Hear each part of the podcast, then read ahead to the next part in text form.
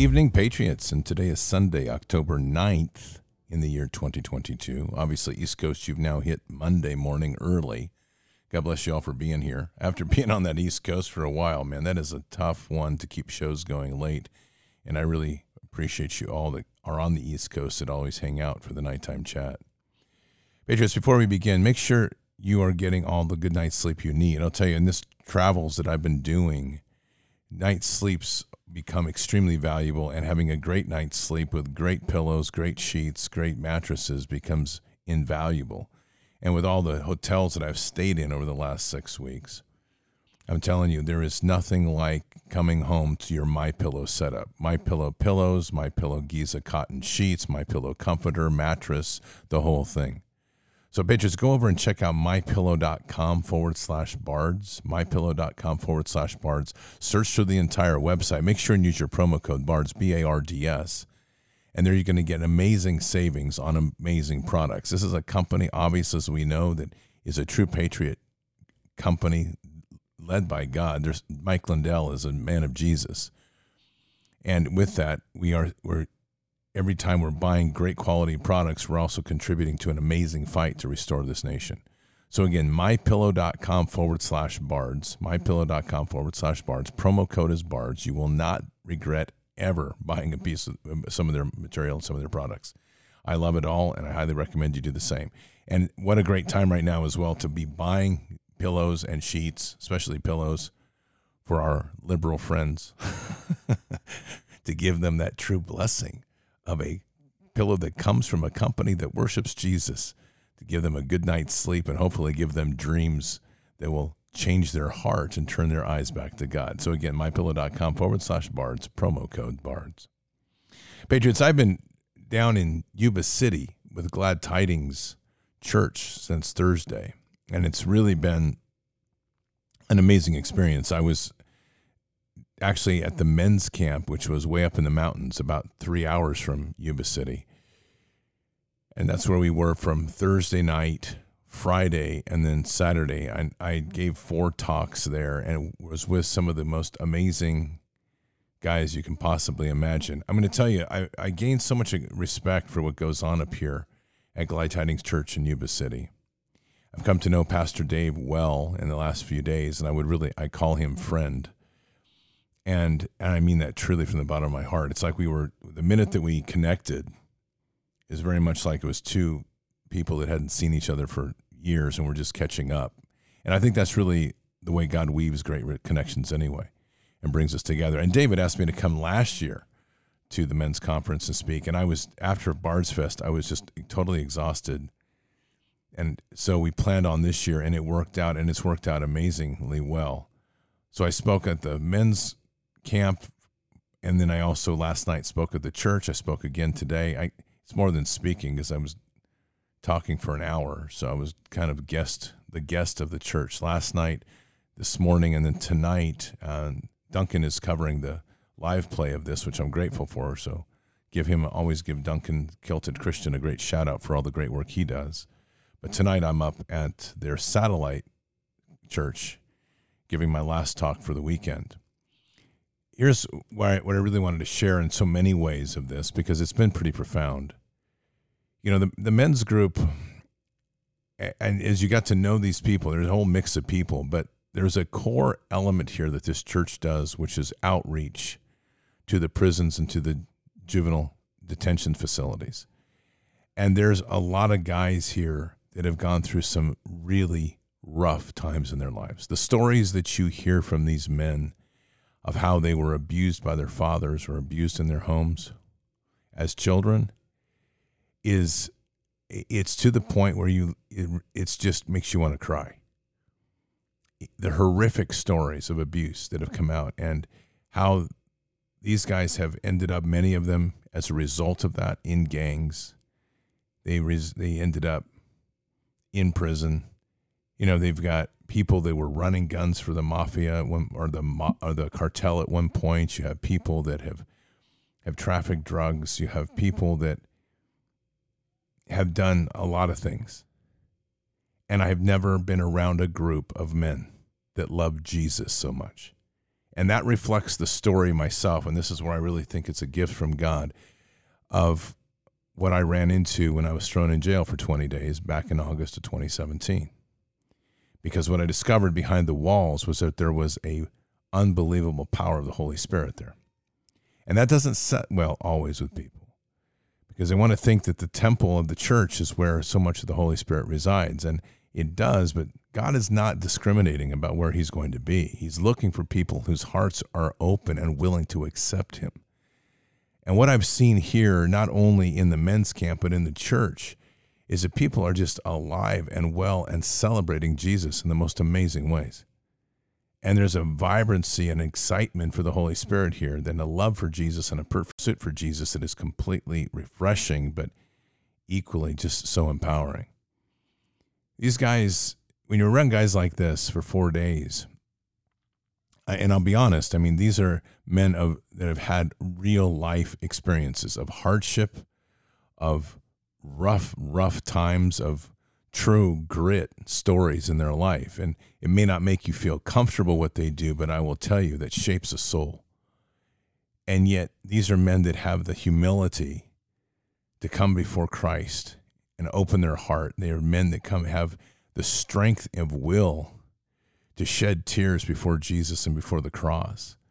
And they have a steward, who's Pastor Dave, that they have they just truly love this man. And when you see those things combined, and then the welcoming that I received there with them as I've told my story, as I've talked, like I talk on these shows, it's been unbelievable as an experience to walk in and, and blessed, truly. Really, through the whole weekend, I've really connected more deeply each step God just seems to do this. I do the six week trip and I say to you, man, I had a connection with God like I never had before. And then I get here and I have a connection with God even deeper than that. And it's just like each step gets deeper and more profound. And it leads me always to that place of the true power that we wield with the sword of the Spirit. And it's it's what we on the surface refer to as love and we refer to it as this never ending love, but we forget really the intensity and the power and the might of what that represents. God is unbelievably powerful and mighty. And as we open our hearts to this, the one thing we can't do is limit him to what he wants to do in our lives. And we do that a lot. We, we immediately judge people, denounce people. We find something uncomfortable and we steer away from it. And the problem is when we're doing that, and I think if you put this to prayer, you're going to find very similar. God's going to give you the same answer. Are you limiting me? Because God works in amazing ways through amazing people that we may not see or recognize. And so much of that process as we have to work through this is to realize that the Holy Spirit's moving. We have a, we have a really rigid perspective on things many times. And what I'm seeing here is that the testimonies of these guys that were in some of the worst places and some of the worst prisons in California. I'm telling you, their testimonies are profound of how they discovered Jesus and what brought them through, and even in the depths of their worst moments when they thought they could never go forward, God was there. And I and I have my own versions of those testimonies to confirm that, but these are stories that are far deeper and darker than anything I could imagine myself. And yet these are men now that are literally mighty men in Christ. And it's that way because Jesus ultimately forgives all and strengthens all. I've really been focusing a lot on this whole last few days of what I would refer to as, and, and actually, in all fairness, this term was given to me by, by Brad Cummings because he and I have been working on a, a book together and this is a a concept that he's been working with to bring into the book, which is called the Dread Champions of Righteousness. And this is literally the mighty men of Christ that can stand before the evil and with such profound anchoring and root in all that Jesus is, wielding that power of the sword and the spirit, and just be able to confront evil with such pronounced presence that evil itself just scurries away. That's the powerful dread champions of righteousness. So I'm going to start tonight with a story. And I I know that I've told it here now several times, but I'm going to go ahead and tell it again. I may have told it on the show already, but I, I want to tell it as I've been telling it here.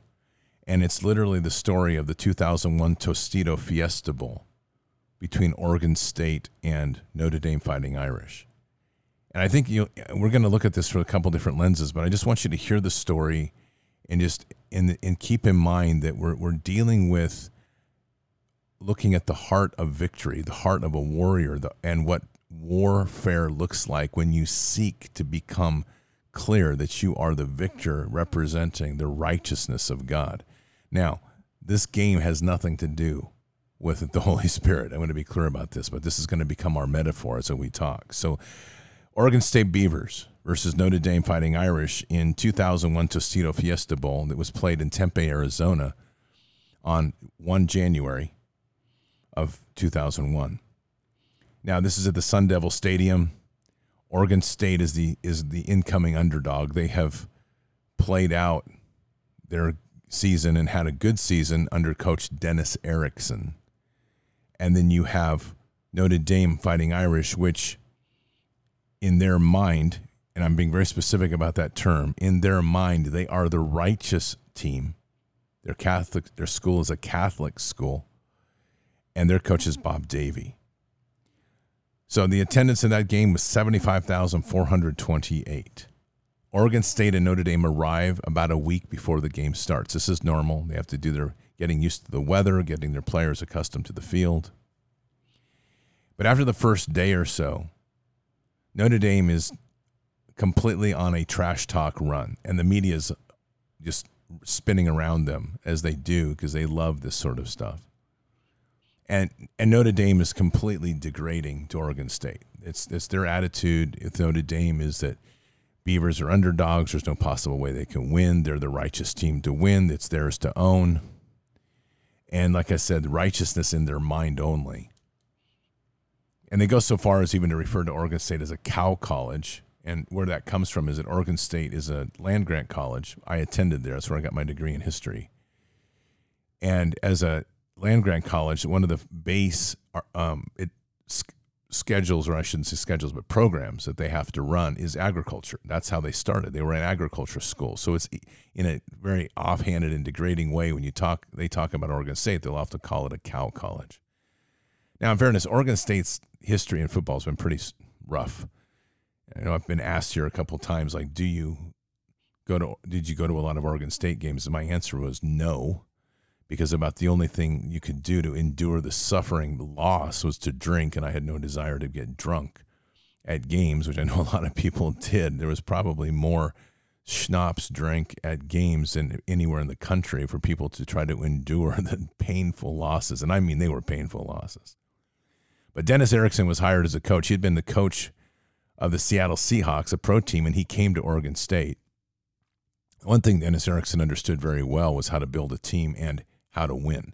And Dennis Erickson really pulled from those people that other colleges didn't want. They were the guys that came from inner city. They were they were rough football players, and they understood street fighting as well as they understood rough play on the field. And he built a very good team out of it.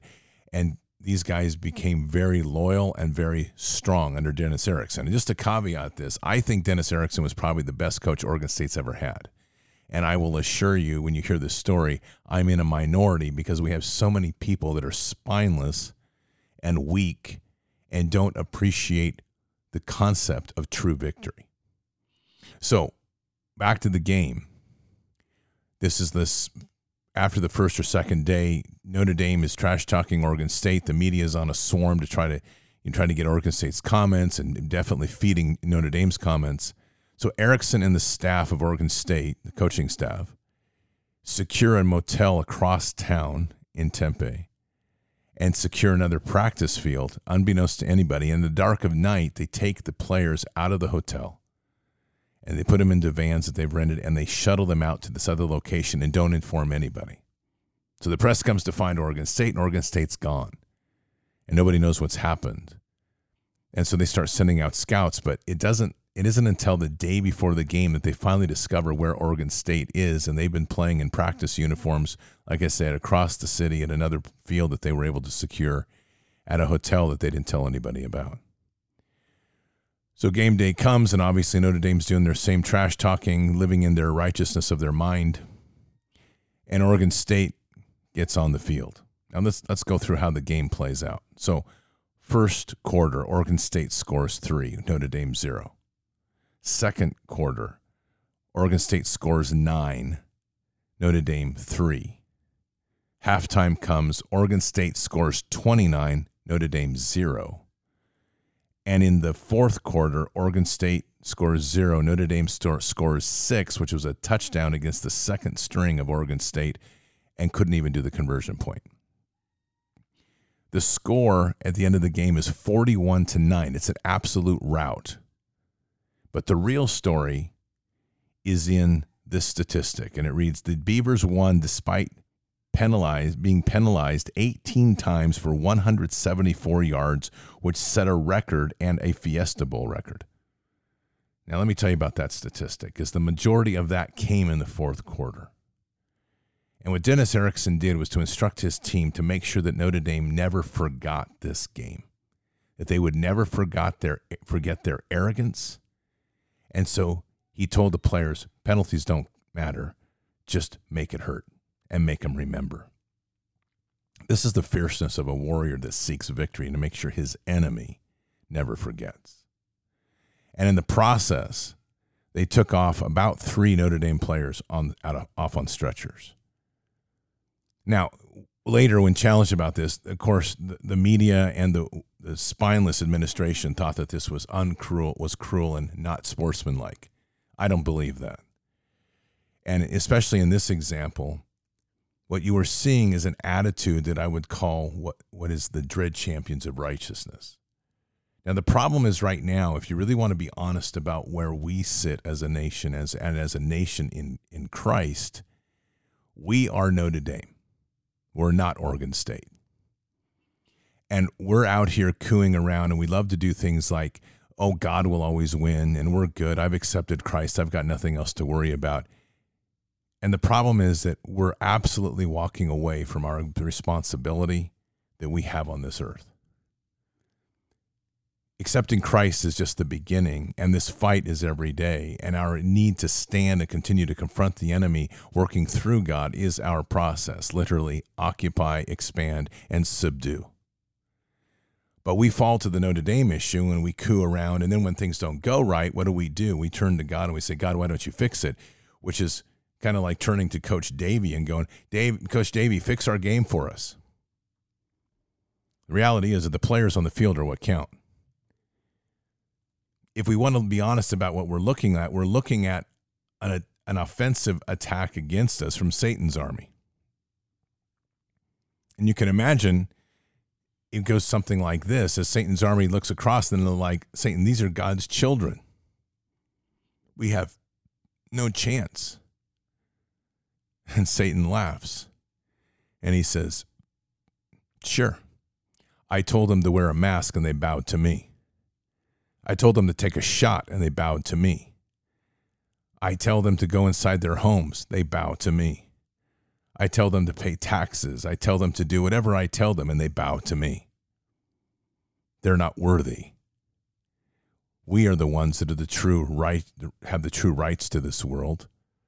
So make it hurt and make them never forget.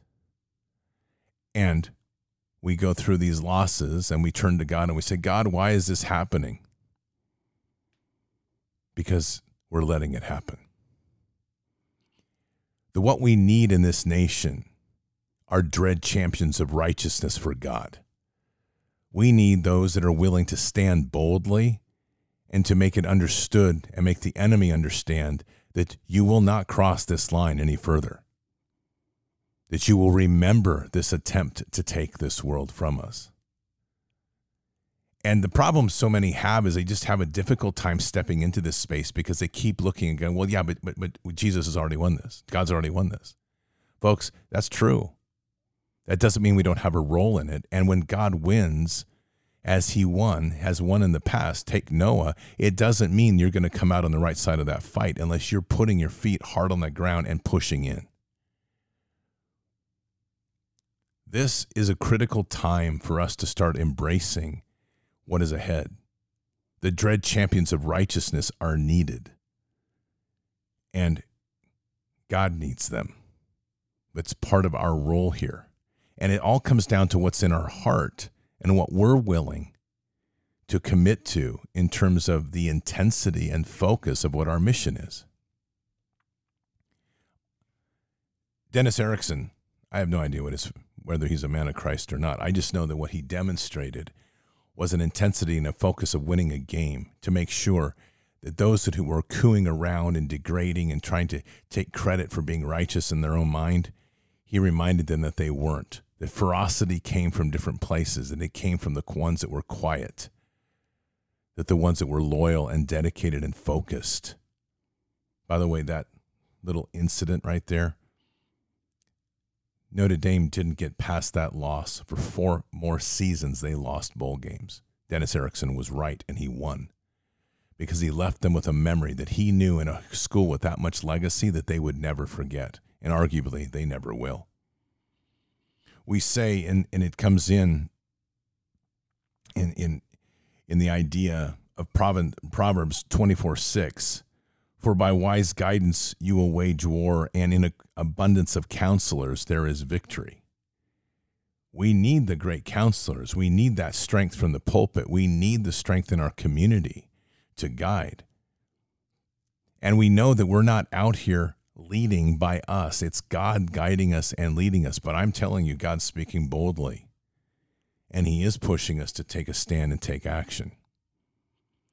The other challenge we always have is really rooted in Matthew 11, 12, 13.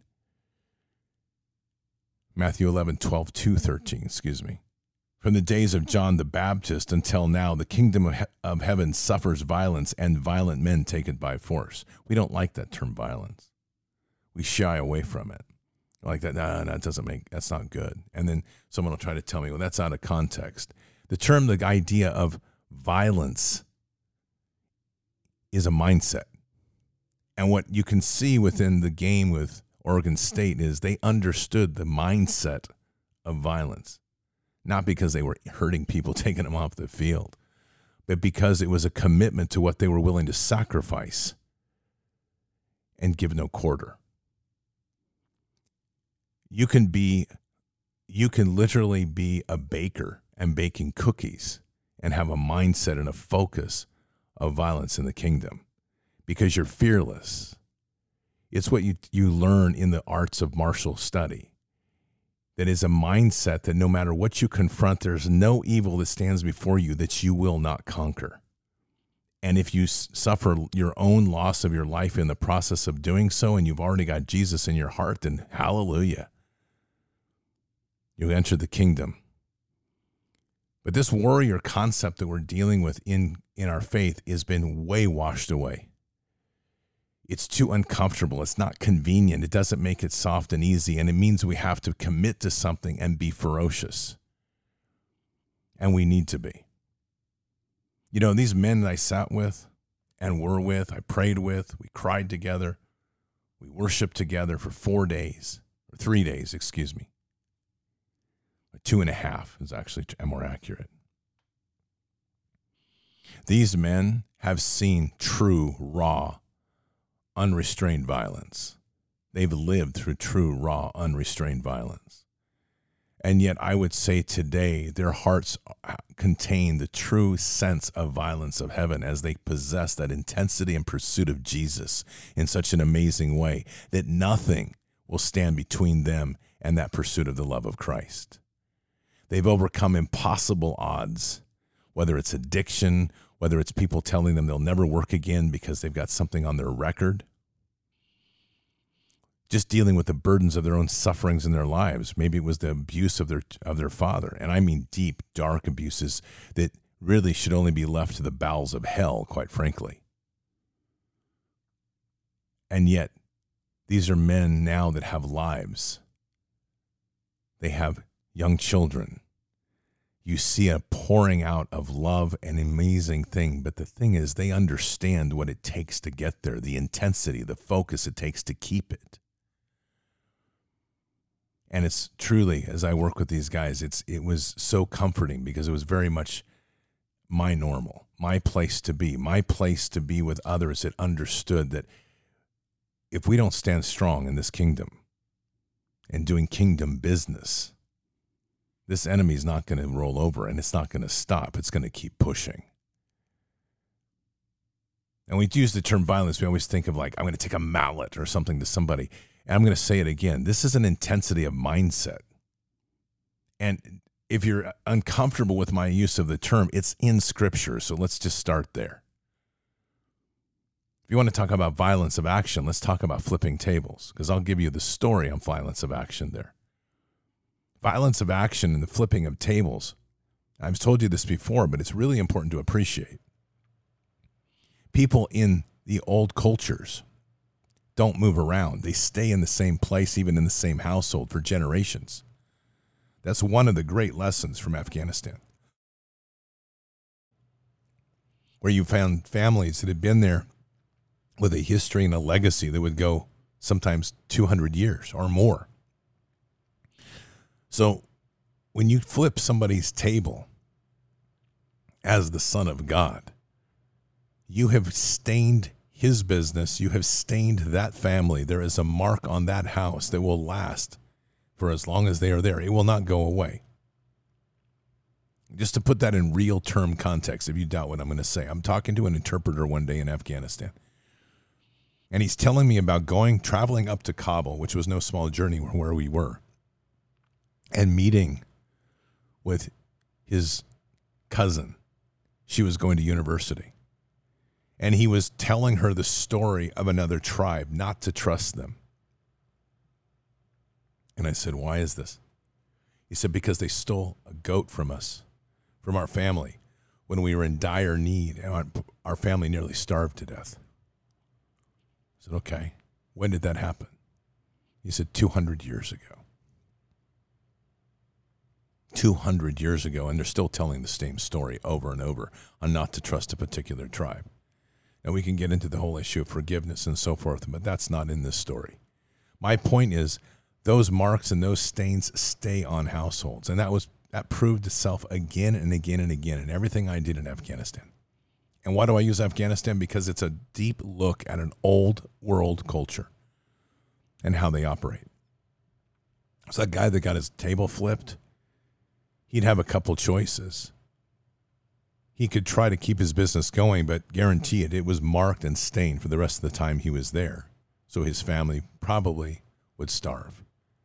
He could change businesses, which he might end up doing, but he's still going to carry that mark with him that Jesus flipped his table, no matter whether he's doing money changing or not. Or, which is more likely, is he would move to another village, which is unheard of because not even say unheard of, but it's a dramatic shift because it's just not commonly done. We're a transient culture now. We get used to like living in five different homes as we grow up. Not there and not then. So going to another town, another place, he becomes a stranger and he's literally starting his family legacy all over. That is what would be called violence on action. Because there's no that concept of what Christ did in flipping the table was well understood by him. He's the Son of God. He understood very well the impact of flipping a table and essentially destroyed a livelihood. But that's the intensity and focus which Christ carried. And he carried it throughout his entire walk. You've heard me say this so many times, and I, I will just say it again the image that is portrayed in many of our churches of Christ being some sort of hippie, like a dirty, smelly hippie, it's just wrong. He was a fierce and a fearsome warrior, intense beyond imagination. And this is the warrior now that is available to us. Accept him and bring him into our lives in an intimate and powerful way. And with that, we rise up to see who comes from the crowd of the dread champions of righteousness. And it's not everybody. We get the story of Gideon. We see how many are left out of tens of thousands. We get down to 300 dread champions of righteousness. 300 men that God ends up selecting for Gideon. And you can imagine when it's like, okay, now you're going to go take on the army.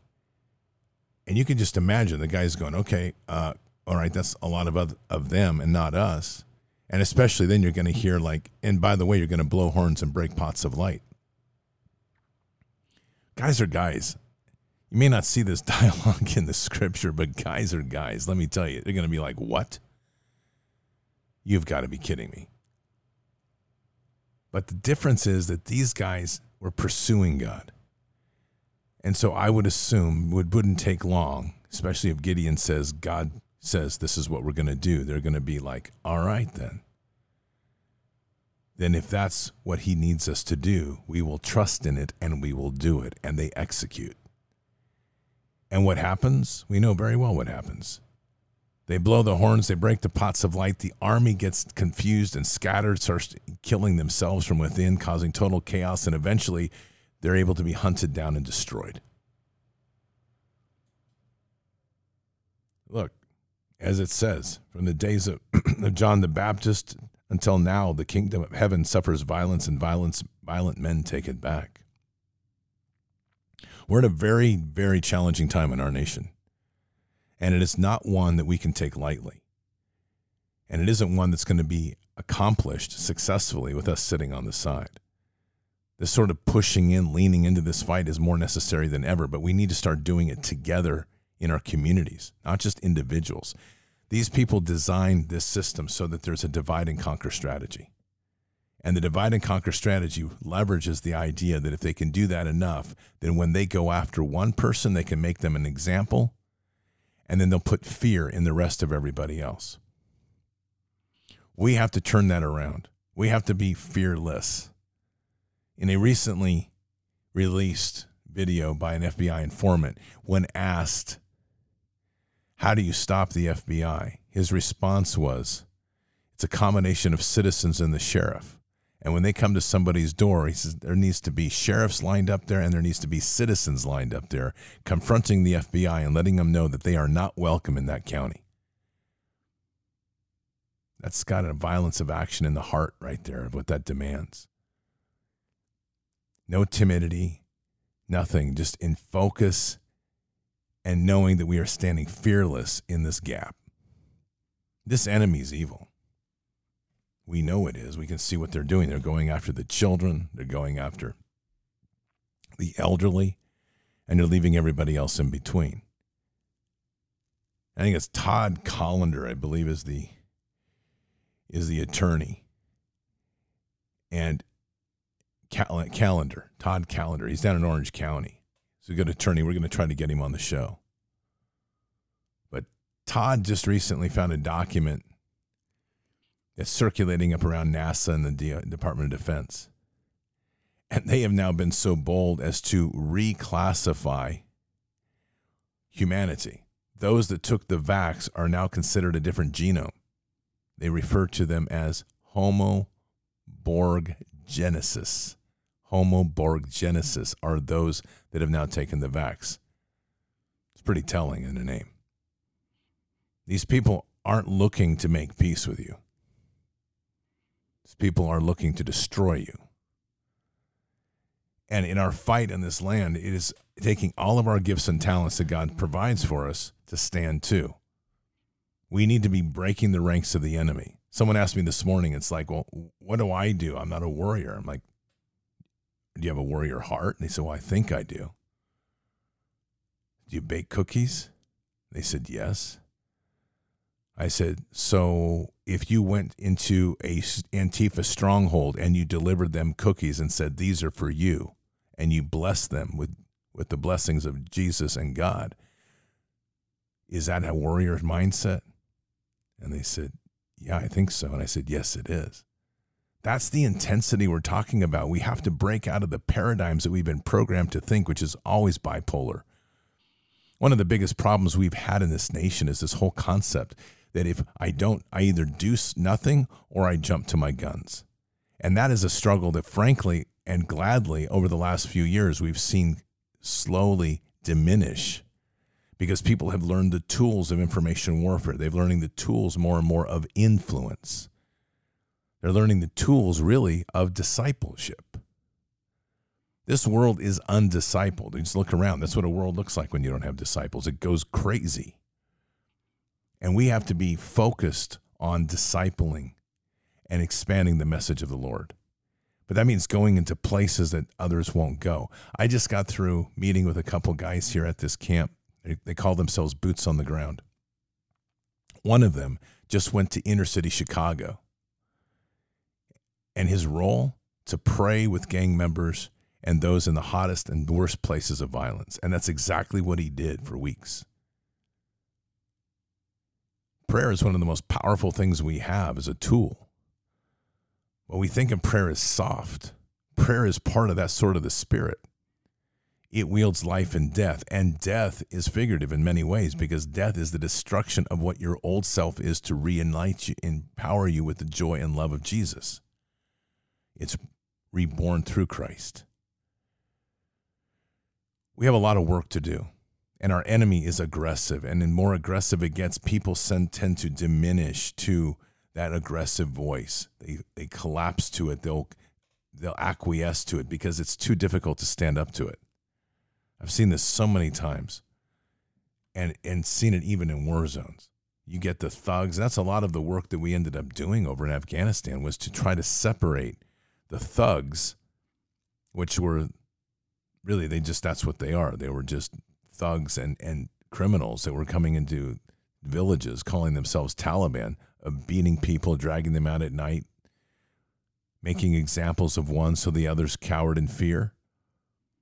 And so much of the work that we did was to go into these villages and then start training. The special forces guys would train locals to stand up and be their local police so they could push it back against the Taliban.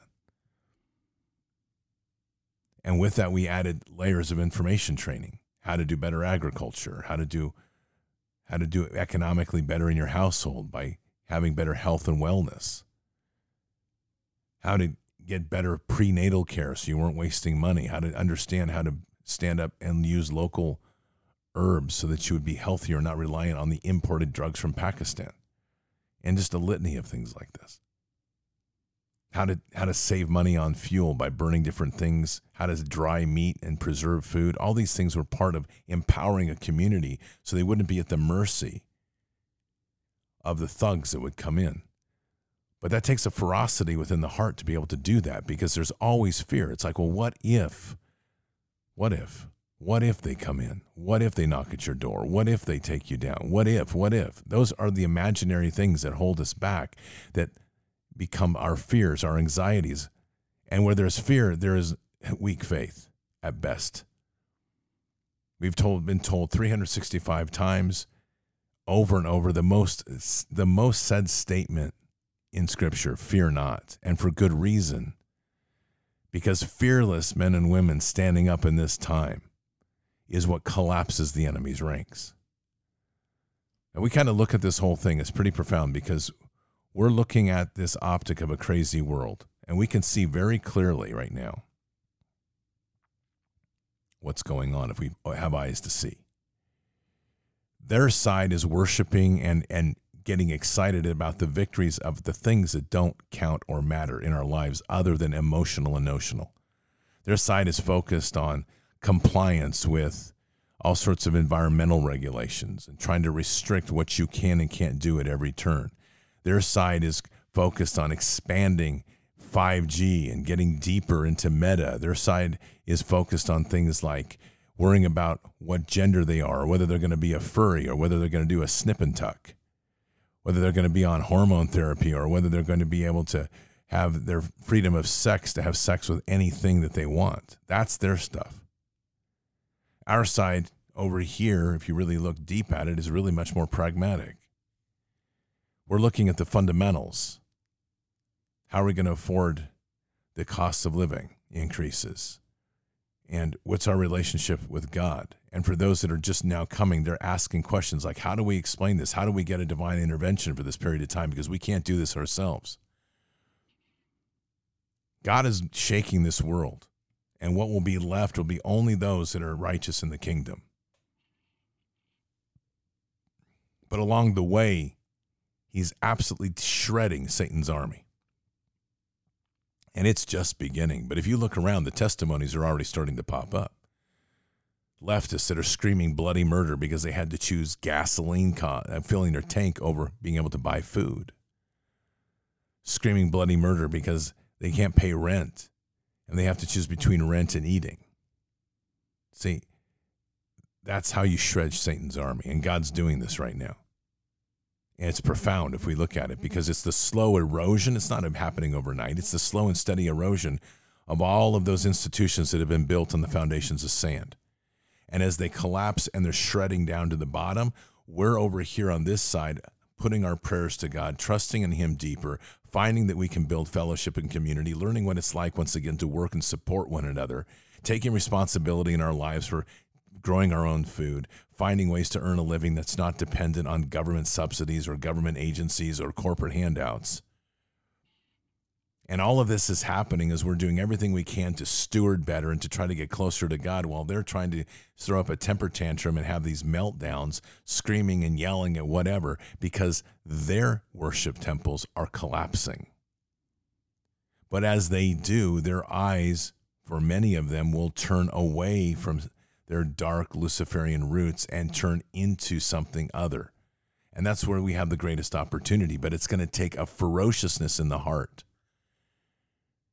And it's going to take a, to use the term, which will probably make people squirm a little, a violence on action, which means that as we push into that, that is literally like trying to get these people back to Jesus.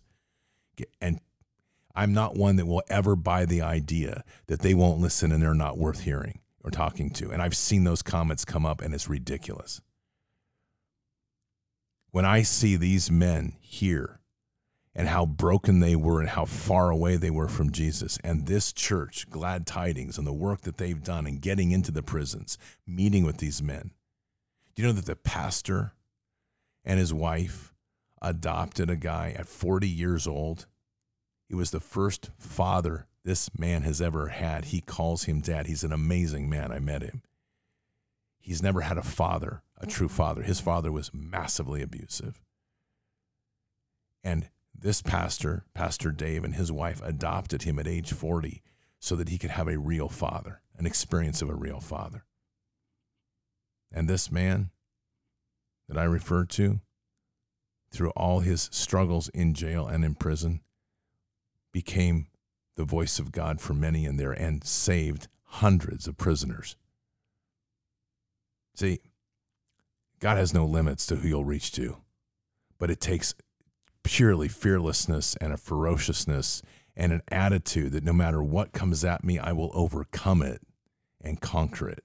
And when I leave, I will leave the enemy remembering their loss, just like Coach Erickson that the enemy will never forget that I was here and God was working through me because I was standing as a dread champion of righteousness.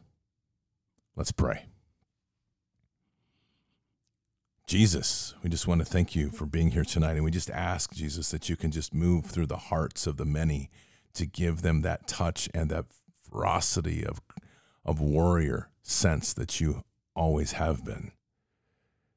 And with that Christ comes so many things, Jesus, that we are we forget that a warrior is humble, a warrior is mighty, a warrior is righteous, a warrior is loving. But it's not one thing or the other, it's the full package of everything that we are. That as we stand boldly against this enemy, we can break his will by loving him, we can break his will by the ferocity of our action on target to be able to understand that no matter what we do, that enemy's never going to break us. We can collapse our enemy with the compassion of a heart to listen to his stories and heal his wounds. We can collapse an enemy at times even by flipping tables. So, Jesus, we just pray tonight that as we sit here together in this amazing fellowship that spans across the globe to hear our prayers, to touch each and every one of us, to give us that reminder of all that you were that allowed you to fulfill the mission here on earth, to show us a way forward that was mighty, that was bold, that was fearless, that was relentless, and that was the true definition of a heavenly warrior. And we say these things in Christ Jesus' name. Amen. Patriots, this is not a time to sit. And we talk about this a lot, and I'm just saying it again. We've got to keep moving.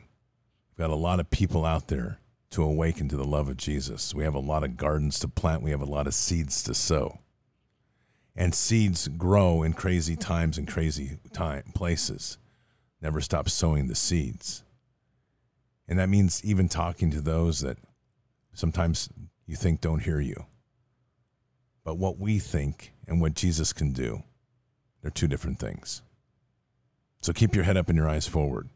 Never bow to evil, never relent, always press into the fight. God is with us. He'll never forsake us. And in the end, God will always win. But we are here in this time, in this place, for just such a time as this. We are at war. Walk boldly and fearlessly with Christ. Occupy the land. Expand the kingdom subdue the enemy. Patriots, I'll see you tomorrow for Bard's for Bended Knee. Until then or until the next time, God bless. Good night. Thank you. And out for now. Oh, I wanna feel something. I just wanna breathe again. Dive into the deepest end. Oh, I wanna feel something. In my